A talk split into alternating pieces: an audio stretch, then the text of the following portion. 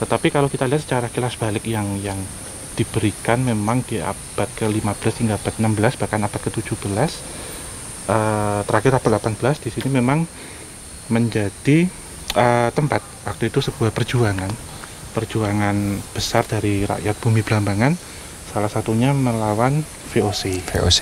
Iya, yang ini kemudian menjadi hari jadi dari Kabupaten Banyuwangi hmm. sendiri.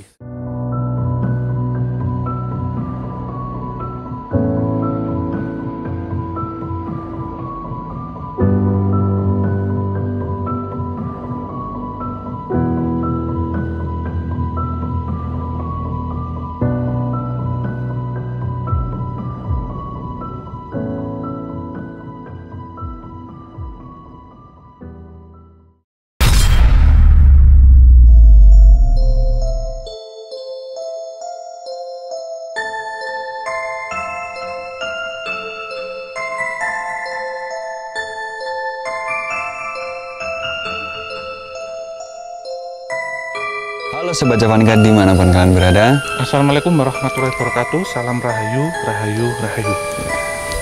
Akhirnya telah sampailah kita di tanah yang sudah kita janjikan sejak lama ya Om ya.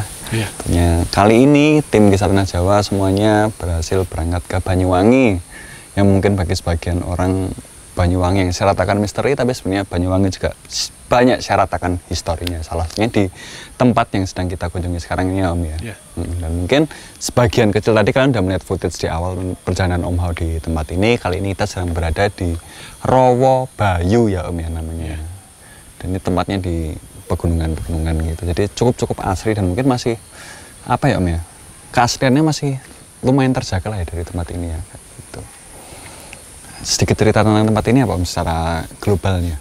Iya, secara umum hmm. uh, tempat ini secara semua ya satu kompleks hmm. dengan Rowo Bayu yang terletak di Desa Bayu, Kecamatan Songgon, Kabupaten Banyuwangi, Provinsi Jawa Timur. Ya. Uh, keberadaan Rowo Bayu memang sudah sangat lama, Mas. Jadi memang diwarnai dengan banyak peristiwa-peristiwa sejarah, baik zaman dahulu ya kita lihat dari prasejarah waktu Hindu Buddha kemudian era pergulatan perjuangan uh, perlawan terhadap penjajah hingga peristiwa-peristiwa yang baru-baru ini terjadi. Tetapi kalau kita lihat secara kilas balik yang yang diberikan memang di abad ke-15 hingga abad 16 bahkan abad ke-17 uh, terakhir abad 18 di sini memang menjadi uh, tempat waktu itu sebuah perjuangan perjuangan besar dari rakyat bumi Belambangan salah satunya melawan VOC. VOC. Iya, yang ini kemudian menjadi hari jadi dari Kabupaten Banyuwangi hmm. sendiri sejak tanggal 18 Desember 1771 hingga 18 eh 1772. Jadi setiap 18 Desember menjadi hari jadi dari Kabupaten hmm. Banyuwangi. Karena hmm. waktu itu memang diperingati sebagai uh, salah satunya perang Puputan Bayu tadi. Mungkin kalau teman-teman sebelumnya bertanya-tanya, namanya kok Rawo Bayu, rawonya di mana kok malah hmm. syutingnya di tempat apa dengan background seperti ini? Karena mungkin bertepatan dengan hari ini dari daerah rawanya sendiri memang sedang ada pengeringan karena ada pembangunan, jadi kita memang sengaja move ke tempat ini ya, untuk menceritakan. Gitu. Yes. Tapi mungkin secara garis besar tentang Rawa Bayu sendiri pasti yang namanya tempat, tempat, tempat wingit, tempat sakral itu kan pasti ada salah satu tokoh besar yang pernah berada di sini dan kebetulan di tempat ini yang pernah singgah di sini adalah dari Prabu Tawangalun. Iya. Ya, gitu. Ini memang di abad ke-14 hingga abad ke-16, Mas. Hmm. Tahun 1500 hingga tahun 1600. Dan ini yang tepat di belakang kita.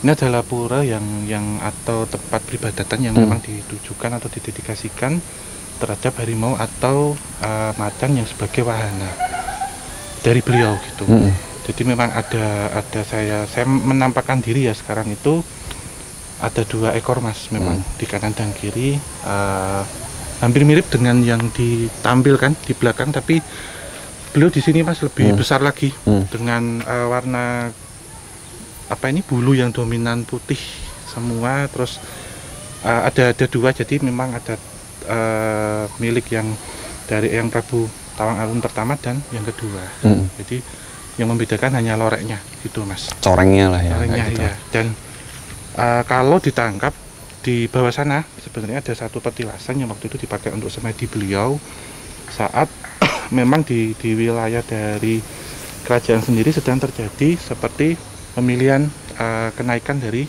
raja takhta gitu. Jadi beliau Prabu Tawang Alun waktu itu akan naik takhta, uh, tetapi adiknya ini merasa iri, yeah. gitu. ingin juga diangkat. Tapi karena tidak ingin terjadi sebuah pergolakan, maka beliau memutuskan untuk mengalah, tidak apa-apa gitu, dan memilih tempat ini untuk bersemedi. Hmm. Dan ini hampir 40 tahun mas semedi di sini.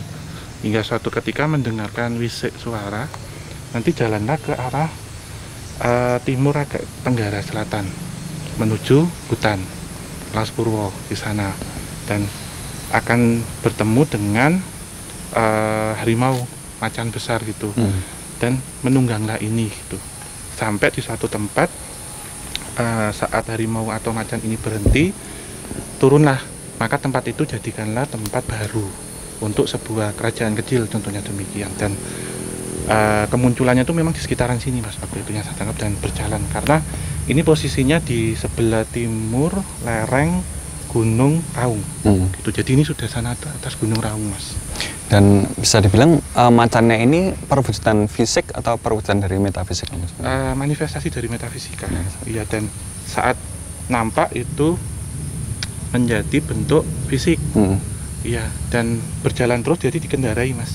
Dikendarai dan berjalan terus saat berhenti itu di tempat itu uh, dijadikan sebagai patokan gitu. Dan setelah setelah beliau yang Prabu itu turun maka macan ini berangsur-angsur hilang ya. gitu.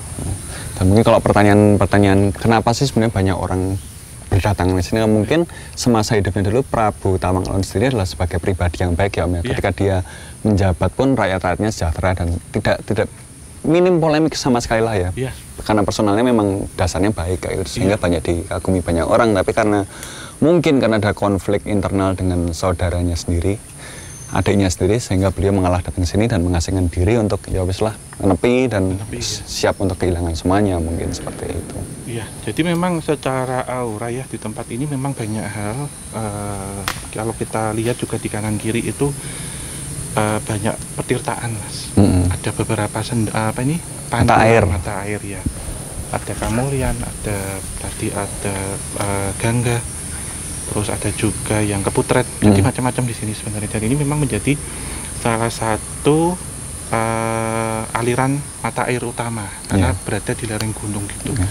sehingga dari sumber mata air itu yang me, yang me, ini mas yang ditampung yang mengenangi Rawa Bayu. Sebenarnya penamaan Rawa itu kan tempat uh, air mas. Air-air yang air yang yang tenang. Logo lah laga gitu. Hmm. Bayu sendiri tidak merujuk pada nama angin uh, tetapi di sini memang uh, Bayu itu lebih ke nama tempat ini. Hmm. dan dari tempat ini seperti terbawa angin agar leluhurnya uh, itu bisa meneruskan informasi atau pesan-pesan kepada banyak orang termasuk ke anak cucunya biar mengenal tempat ini gitu Hmm. Biar nanti akan datang ke sini lagi mengingat bagaimana perjuangan dulu terjadi puputan Bayu dan demikian gitu. Jadi angin yang semilir dan menjadi kawasan daerah sini gitu jadi pada zaman dahulu VOC mainnya jauh juga ya sampai tahu tempat ini dan iya. jadi perang di sini juga iya dan waktu itu memang dari uh, rakyat Belambangan sendiri itu jumlahnya uh, puluhan ribu. Iya. puluhan ribu. Dan maaf ya hanya tersisa ribuan saja.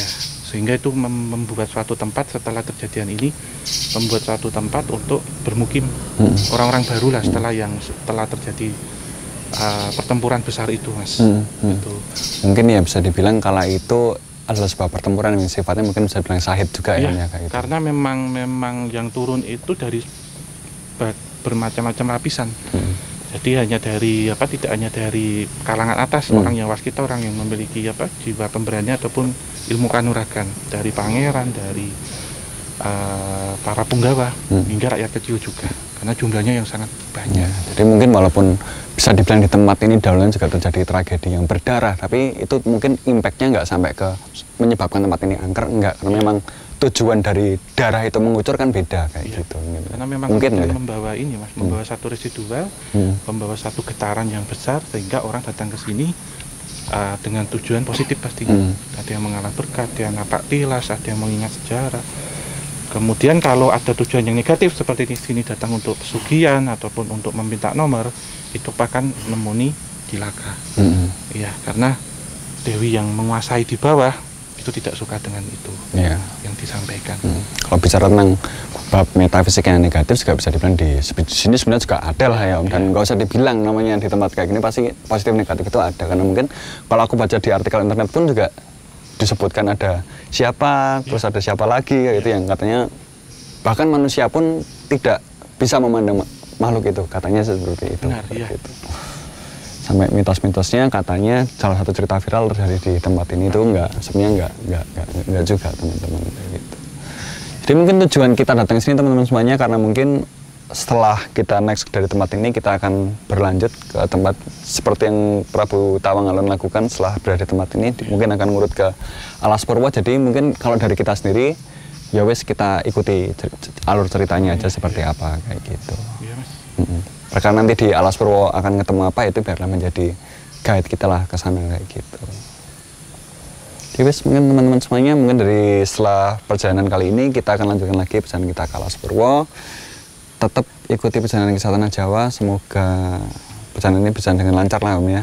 Nggak ada gangguan apa-apa karena kita akan ngecamp di sana. Iya. Sifatnya wes lost in the woods, lost in the jungle aja. Jadi ikuti terus perjalanan sana Jawa dan jangan ke mana teman-teman semuanya. Sampai jumpa di next scene ya. Oke, yuk.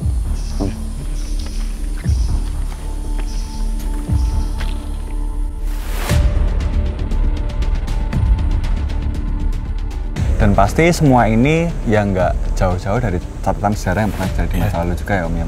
Terutama kalau kita baca di internet tentang Alas Purwo kan selalu identik ya. Mungkin nggak semua artikel tapi kebanyakan selalu identik dengan sosok dari Empu Barada. Empu Barada, sendiri. iya. Empu Barada yang sebelumnya kita tahu banyak kita baca di pelajaran-pelajaran sejarah SD, SMP, SMA mungkin ya Om ya. Dan ya di sinilah sebenarnya asal muasal dan kebanyakan cerita-cerita penting tentang Empu Barada sendiri terjadi di Alas Purwo ini sendiri.